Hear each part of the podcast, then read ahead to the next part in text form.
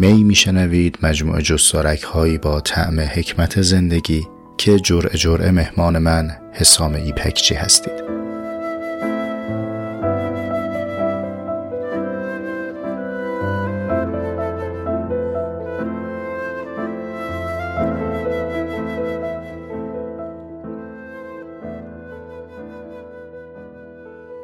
همپیالای من سلام بسیار خوشحالم از اینکه فرصت داشتیم زندگی کردیم عمر دوام یافت و تونستیم فکر بکنیم برسیم به چنین روزی که پنجشنبه 13 مرداد ماه سال یک هست و جرعه سی و چهارم می رو با هم هم پیاله باشیم. اونچه که در دقایق پیش رو خدمت شما عرض می‌کنم به نگاه من خیلی مهم و برجسته اومد اونقدر جذاب و اونقدر ضروری که قانع شدم با اینکه خارج از کتاب در باب حکمت زندگی است اما یه جرعه مستقل بهش اختصاص بدم و پیرامونش فکر کنم و فکر کنیم. اینی که میگم خارج از کتاب در باب حکمت زندگی به معنی نیست که خارج از منظومه فکری جناب شوپنهاور قرار قدم برداریم. نه همچنان به همان خم پایبندیم سر سفره شوپنهاوریم. اما این بار مستقیما از کتاب اصلی او می‌خوام جملاتی را خدمت شما نقل بکنم. بر مدار قراری که از جرعه قبل با هم گذاشتیم ابتدا منبع رو بهتون عرض می‌کنم و بعد بریم به سراغ طرح موضوع. کتابی که امروز در موردش صحبت می‌کنیم کتاب اصلی شوپنهاور یعنی جهان همچون اراده و تصور به شرحی که در کتابنامه می.ir می‌تونید بخونید. جلد اول دفتر اول از صفحه 81 تا صفحه 83 من نکاتی دارم که خدمت شما عرض می‌کنم. این از باب منبع. دیگه به سراغ منبع دیگری نمیریم در این جرعه. ببینید رفقای من یه روش مطالعه هست که من ازش خیر بردم با شما تقسیم می‌کنم ببینید به کارتون میاد یا نه. و موقعی که دارم متن رو می‌خونم خودم می‌ذارم به جای اون نویسنده یا متفکر. و سعی می‌کنم به اندازه بزاعت هم همچنانی که او راه رو پیموده مسیر رو طی کنم. قدم به قدم باهاش پیش بیام و بتونم همداستان با او مسئله رو برای خودم روایت کنم. چی چی رو برای خودم روایت کنم؟ مسئله رو. وقتی می‌خوایم از زاویه یک متفکر یا در مسیر او قدم برداریم اینو باید مد نظر داشته باشیم که اول از کجا شروع شده جریان؟ از یک سوال از یک پرسش. یعنی اون این متنی که داره برای ما می‌نویسه یا اون چیزی که داره برای ما تبیین می‌کنه اثر یک سوالی است که مقدمتا در ذهن او پیش اومده بعد داره برای اون سوال پاسخ میده. اگر خود این فیلسوف و متفکر بیان رسایی داشته باشه ما رو زود با اون سوالش مواجه می‌کنه. اگر نه ما خودمون باید تعمل کنیم که اینایی که داره میگه در پاسخ به چه سوالیه چه مسئله ای رو می‌خواد حل بکنه که داره این توضیحات رو میده. با این روش اگر بخوایم به سراغ موضوع امروزمون بریم سوالی که در ذهن شوپنهاور هست چنینه. حالا این داخل پرانتز همه حرفایی که من می‌زنم یه چنان که من تا امروز می‌فهمم درش مستطره. خب یعنی اونقدری که من تا امروز می‌فهمم مسئله شوپنهاور چنین بوده. چی بوده؟ اینکه آیا عقل انتظایی برای فهم تمام شعون زندگی کار آمده خب اینجا علالقاعده تو از من می‌تونی سوال بکنی که حسام منظورت از عقل انتظایی چیه یا منظور شوپنهاور از عقل انتظایی چه بوده؟ ببینید عقل انتظایی یعنی که ما در فکر خودمون به شکل نظری قبل از اینکه در میدان عمل مواجه بشیم با یک کیس با یک مصداق بنشینیم و یک تئوری رو پردازش کنیم یک قاعده سازی بکنیم و بگیم این قاعده حاکم بر جهان واقعی. بعد اینو برش داریم بیایم باش زندگی بکنیم. این برداریم بیایم زندگی کنیم میشه مراحل بعدی. زمانی که فقط نشستیم پشت میز خودمون در اتاق فکر خودمون داریم به اون مسئله فکر می‌کنیم. و براش پاسخ استخراج می‌کنیم براش قاعده تأسیس می‌کنیم یا قاعده کشف می‌کنیم. اینا همش در مرحله عقل انتظاییه شوپنهاور در بند 13 کتاب اصلیش به اون نشانی که عرض کردم چند دقیقه قبل میاد و در ادامه مقدماتی که تو بندهای قبل گفته می‌رسه به بحث شناخت اقلانی انتظایی و در زیل اون یه جمله ای رو میگه. از اینجا به بعد دیگه ما داریم آهسته آهسته وارد گود محتوای اصلی این جرعه میشیم. میگه چنان که دیده ایم بسیاری افعال بشری به مساعدت عقل و شیوه مدبرانه انجام می‌گیرند. اما با این حال برخی امور بدون کاربرد اینها نتیجه بخش ترند اون مدلی که من عرض کردم برای مطالعه کردن اینجا جواب میده. شما فرض بکنید این جمله که من الان از روش خوندم گزاره خبری است در پاسخ به یک سوال.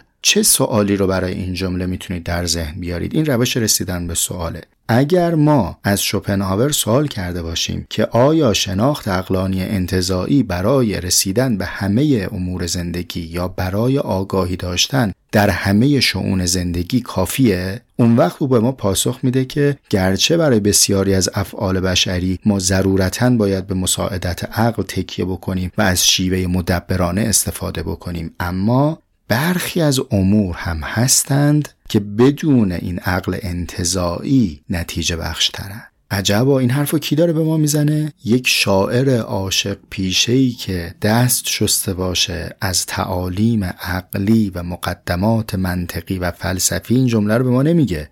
شوپنهاور داره به ما میگه که یک انسانی است که شما در ادامه همین اتفاقا جستار اگه برید و مطالعه بکنید که این ذهن پیچیده چگونه اومده فرایند خندیدن در انسان را تحلیل کرده انگشت به دهان میمونید که بابا عجب مغزی داری تو عجب فکری داری تو. خب چنین متفکری داره به ما میگه که آقا خانم اگرچه که ما به این عقل نیاز داریم و اگرچه که بسیاری از این قواعد در عرصه تفکر نظری و عالم انتظایی برای ما حاصل میشه اما این کافی نیست. نه تنها این کافی نیست بلکه در صفحه بعد افرادی که فقط به قواعد عقل نظری اکتفا می‌کنن رو بهشون میگه اینا چلمنن. خب این کلمه چلمن از کجا آمده تو متن؟ این ترجمه است که در مقابل کلمه انگلیسی فالی F O L Y مترجم انتخاب کرده. یه ذره نامرنوسه خب وسط متن فلسفی ولی غلط نیست چه بسا جورایی هم نزدیک به منظور شوپنهاور. چون که شوپنهاور اینجا داره به یک نوع رفتار و به یک نوع زیستن اشاره می‌کنه. در مقابل گویش های اشتباه و احمقانه داره میاره. یعنی یه ذره عملگرایان است. متن رو با دقت بخونید خودتون هم متوجه میشید. چیزی شبیه همونی که ما تو زندگی به زبان شوخی و کنایه میگیم فلانی چلمنبازی در میاره. و شوپنهاور می‌خواد بگه یه گونه ای از مواجهه با واقعیت هست که چلمنبازیه. این برای اینکه شما ریشه این کلمه در متن رو بدونید از کجا آمده خب برای اینکه این رو بهتر بفهمیم باید درک بکنیم که شوپنهاور به کیا میگه چلمن و من به اتکای همین لفظ نام چلمنیسم رو برای این جوره انتخاب کردم. یه نفس تازه بکنم و بعد برای شما از مقامات چلمن بودگی بگم.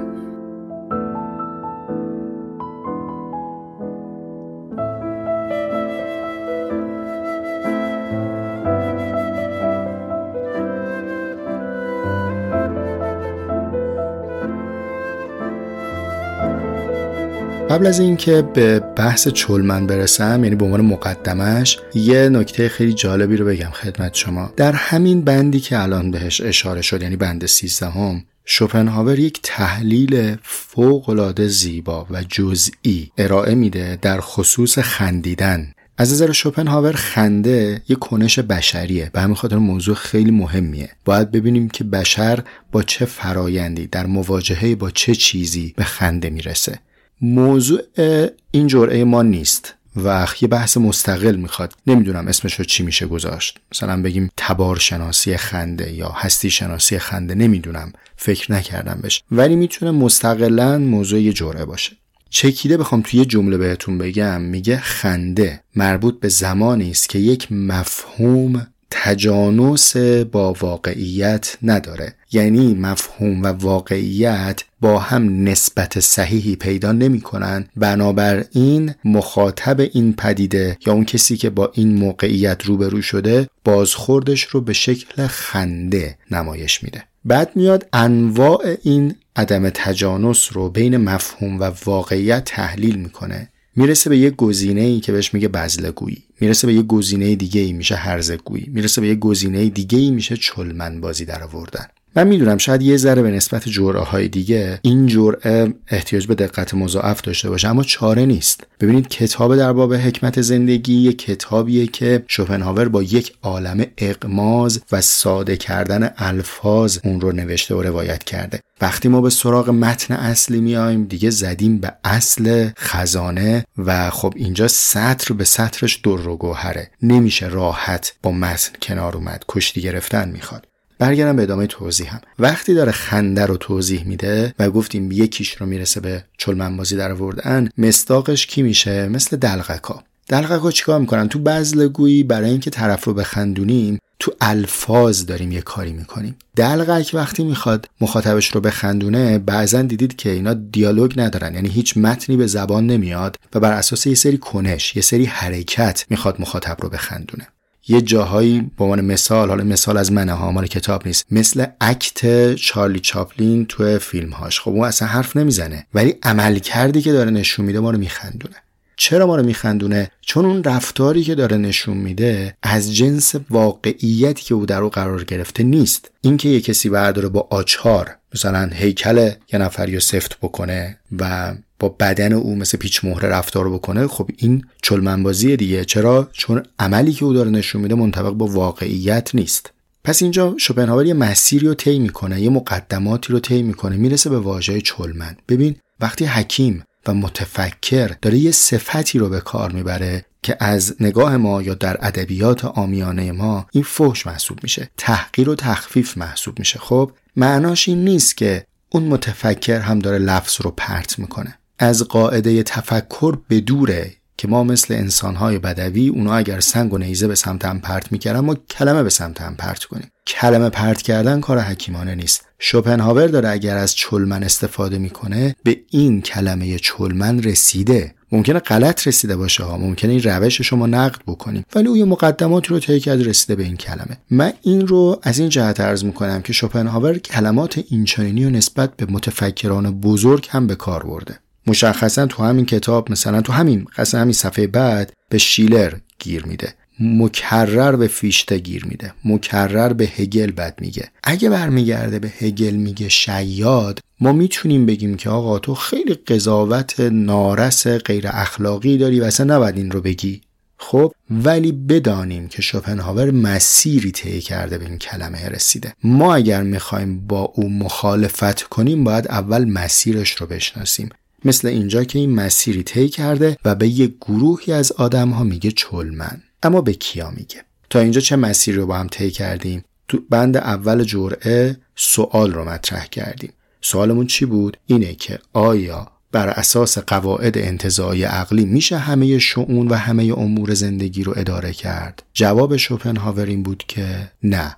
بعضی از امور خارج از عقل انتظایی درک میشه. یه پرانتز باز بکنم برای دوستانی که اهل دقت و تحقیقم. ببینید اونجایی که ما داریم راجع به عقل صحبت می‌کنیم در این بند در این جستار قرضمون یکی از مفاهیم عقله اون هم مشخصا عقل انتظاییه متن انگلیسی ابسترک رشنال بوده که ترجمه شده تو این متن به عنوان عقل انتظایی که ترجمه درستی هم هست. چه بسا ما بعدا بتونیم بیشتر دقت بکنیم و دریابیم که این تمام مفهوم عقل رو شامل نمیشه. و شوپنهاور اینجا داره در نقد عقل انتظایی یا تعریف محدوده برای عقل انتظایی با ما صحبت می‌کنه. پرانتز رو ببندم و ادامه ارزم تو بند دوم چی رو توضیح دادیم؟ گفتیم که شوپنهاور به یک گروهی میگه چلمن. و برای اینکه درک کنیم وقتی شوپنهاور میگه چلمن منظورش کیه یه توضیحاتی رو عرض کردم خدمتتون که اسارش این می‌شد کسی که رفتارش و عمل کردش بر اساس مفاهیمیه که اینها منطبق با واقع نیست.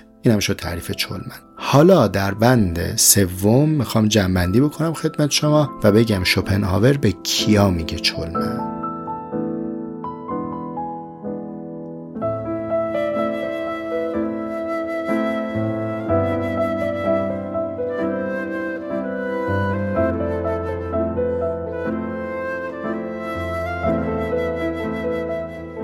دستم به دامنای گلمنگولیتون. از اینجا به بعد داریم وارد قله بحث میشیم. خیلی دقت می‌خواد. خب و فکر می‌کنم بیشتر از یک بار شنیدن نیاز داره این تیکه که الان عرض می‌کنم. چون من خودم خیلی روزها صرف شد تا بتونم این چند دقیقه براتون ضبط کنم. برای شروع از روی متن می‌خونم. پاراگراف دوم صفحه 82 منبعی که معرفی کردم. دو جمله اولش رو براتون می‌خونم. شوپنهاور میگه قاعده پرستی یکی از اشکال چلمنی است. این از عدم اطمینان شخص به فهم خودش و از این رو عدم تمایل به واگذاری امور به تشخیص فهم خود و تشخیص مستقیم اینکه چه چیز در فلان مورد درست است ناشی می شود. چی رو تحلیل کرد؟ چلمن رو بر ما تعریف کرد با هم راجبش صحبت کردیم حالا داره اینجا میگه قاعده پرستی یکی از اقسام و اشکال چلمن بودنه واژه جدید داره به ما معرفی می‌کنه قاعده پرستی. قاعده پرستی ترجمه چه کلمه‌ای بوده؟ متن آلمانی رو نمی‌دونم ولی مترجم اینجا قاعده پرستی رو در ترجمه کلمه پدنتری آورده. اسپل می‌کنم اگه خواستید خودتونم سرچ بکنید. P E D A N T R Y. توی لغتنامه کمبریج در برابر پدنتری میاد دو تا معلفه میگه که از نظر من اولیش اینجا به کار ما میاد. من محاوره میگم دیگه. یعنی فرض بکنیم داریم راجع به یک شخص صحبت می‌کنیم. یه این شخص کسیه که too interested in formal rules. خیلی توجهش به قواعد شکلیه. خب من اینجا فرمال رو رسمی ترجمه نکردم برای خودم. میگم شکلی سوری.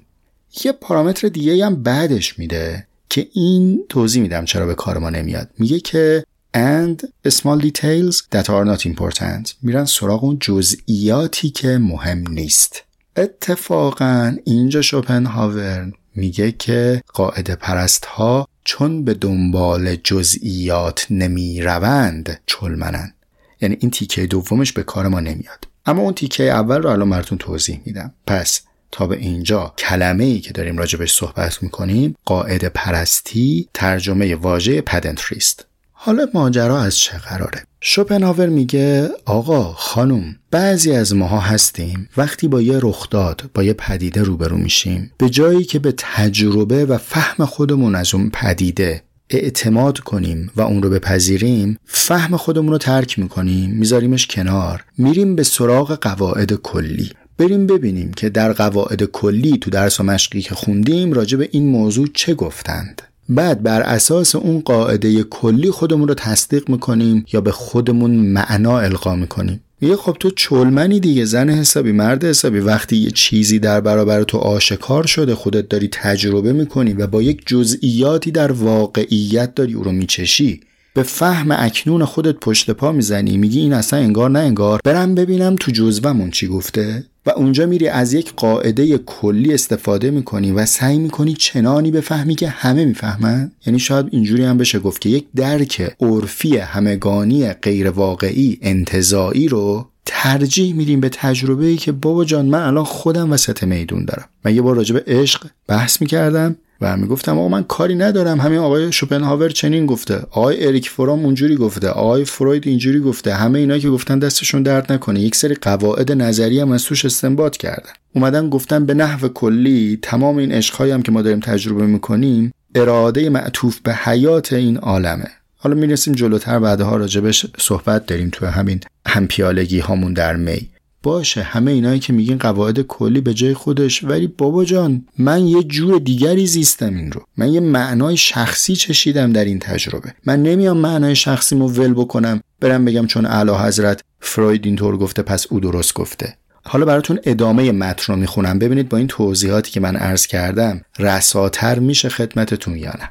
ادامه متن اینطوره. از این رو وی فهم خود را یکسره به زیر یوغ عقل می کشد و در همه موقعیت ها آن را به کار می گیرد. به عبارت دیگر این شخص همواره می‌خواهد از مفاهیم، قواعد و اصول کلی آغاز کند و در زندگی و هنر و حتی در کردار نیک اخلاقی نیز سخت به اینها پایبند باشد لذا چسبیدن به صورت و روش و اصول و لفظ ویژه قاعده پرستی است و جای ماهیت حقیقی مطلب را می‌گیرد.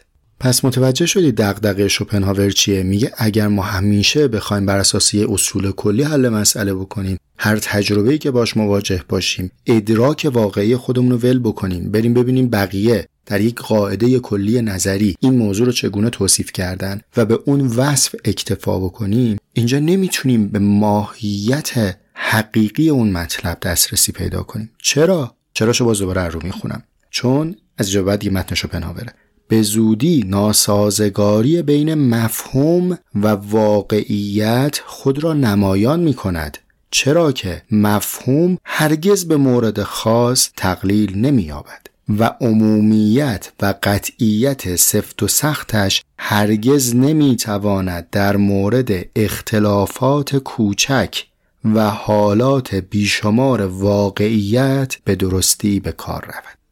عزیز جان هر موضوعی در عالم واقع انباشته شده از انبوهی پیرامون هاست. انبوهی از مقدمات. و اینکه ببینید بهتون عرض کردم اسمال دیتیل اتفاقا برای ما لازمه که از قاعده پرستی بیایم بیرون. عین لفظ اینجاست. دیدید گفت اختلاف های کوچک. رفقایی که توی پادکست انسانک همراه بودیم من قبل از اینکه واقعا به این متن به این شکل برسم راجع به مسئله پیرامون دقدقه هایی داشتم که خدمت شما عرض کردم و گفتم ما در عالم واقع هیچ چیزی رو انتظاعی نمی‌تونیم تجربه کنیم. شما یه دونه درخت رو در عالم واقع نمی‌تونید فقط و فقط یک درخت تجربه کنید. اون درخت وسط یه باغ وسط یه بیابونه وسط یه دشته یه محیط پیرامونی داره. اون درخت رو شما در فصلی تجربه می‌کنید. اون درخت رو شما با حالا تجربیات و درونیاتی ادراک می‌کنید. یه چیزای سابقا راجع به درخت ها می‌دونستید. حالا دارید او رو می‌بینید. همه اینا پیرامون اون واقعه و رخداد رو می‌گیره میشه تجربه دیدن یه درخت. شوپنهاور هم الان همینو میگه. میگه یه واقعیت انقدر جزئیات داره و انقدر تفاوت‌های دیتیل با مفهوم کلی داره که اگر ما فقط به اون قاعده کلی اکتفا بکنیم حقیقت اونی که روبرومون هست رو نمی‌تونیم لزوما بهش اشراف پیدا بکنیم.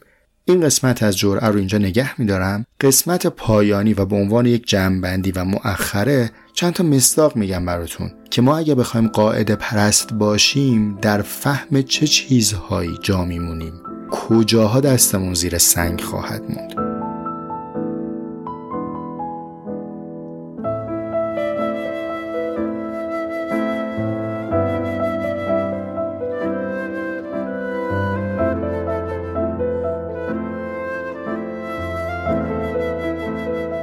چند تا مستاق میگه شوپنهاور یکی دوتا هم من اضافه می‌کنم. از جاهایی که قاعده پرستی ما را از کنه موضوع از حقیقت موضوع دور می‌کنه. یکیش یا اولیش توی مثال های شوپنهاور هنره.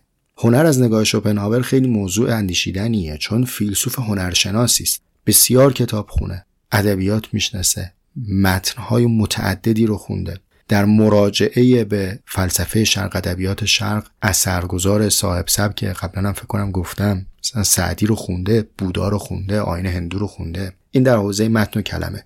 موسیقی رو خیلی خوب می‌شناسه. مثلا خودش ساز می‌زنه. شعر رو بسیار خوب می‌شناسه. یه همچین شخصی میگه اگر شما بخواین هنر رو با قاعده پرستی درک بکنید و تجربه بکنید غرق میشید در یک سری از قواعد خشک و فاقد خلاقیت یک اثر بدون روح خلق می‌کنید. پس از نگاه شوپنهاور هنر فقط فرم نیست. چه بسا؟ اصلا هنر در حصار فرم قابل تجربه نیست.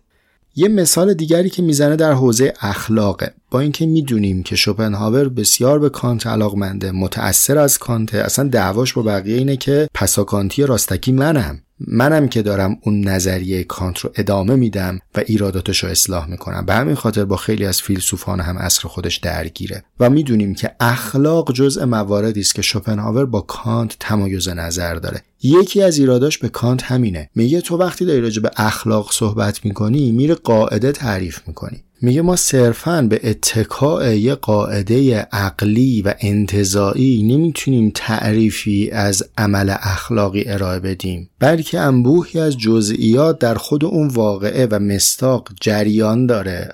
حاصل از هیجانات آنی و واقعیت های خود این مستاقی که ما می‌خوایم راجبش نظر بدیم. که اونها موثرن از قبل نمی‌تونی براش قاعده تعریف کنی بگی همه جا لزوما این اخلاقی است. این مثالی که الان می‌خوام بزنم مال منه ها. شاید مثال غلطی باشه. همه اینا که میگم مال منه برای اینکه شما با خیال راحت بزنید زیرش نقدش کنید. به عنوان مثال میگن قاعده طلایی اخلاق یعنی اینکه هرچه بر خود میپسندی بر دیگران هم بپسند. بله این می‌تونه انبوهی از جاها مستاق داشته باشه. ولی در بعضی جاها هم همین قاعده می‌تونه کاملا به نتیجه غیر اخلاقی ختم بشه. شما فرض بفرمایید یک پدری یک بزرگتری برای خودش یک زندگی محقر عاجزانه در انزوا رو بپسنده. بعد بگه خب من چون برای خودم اینو میپسندم همه بچه هم, می‌خوام تو همین وضعیت بزرگ کنم. آیا اینجا اخلاقیه؟ بعد بریم سراغش بگیم خب چرا این کارو می‌کنه؟ میگه ببین به قاعده صدق می‌کنه. من هر آنچه بر خودم میپسندم بر دیگران هم میپسنده خب من اصلا نمی‌خوام شبیه توشم همین قاعده رو بریم باش آموزش بدید. بگی من خودم اینجوری تعلیم دیدم پس پس از خودم رو اینجوری تعلیم خواهم داد. خب آیا این روش صحیحیه برای آموزش و پرورش؟ ولی به اون قاعده داره صدق می‌کنه. شوپنهاور میگه این قاعده پرستیه که ما با یه شابلون بگیم زین پس هر چیزی به این شابلون انتباق داشت می‌شود اخلاقی. و راست میگه.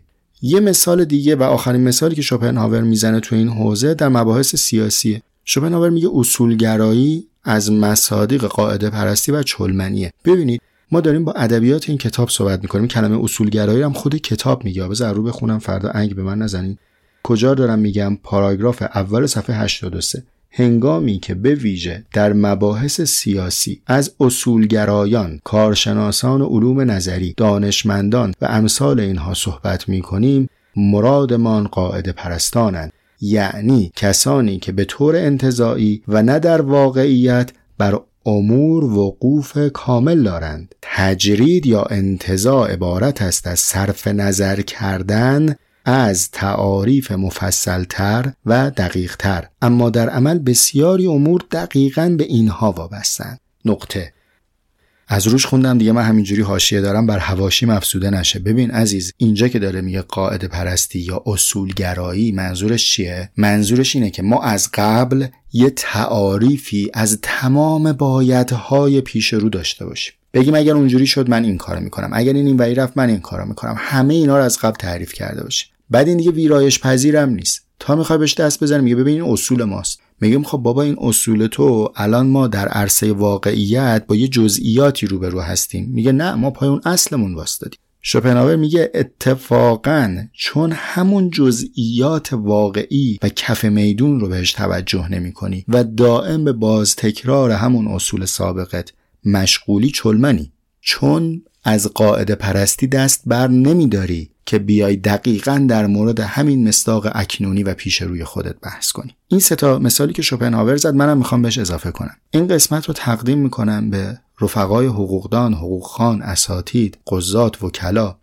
عزیزان من، اساتید من، سروران من قاعده پرستی آسیب غذاست. غذا با قاف.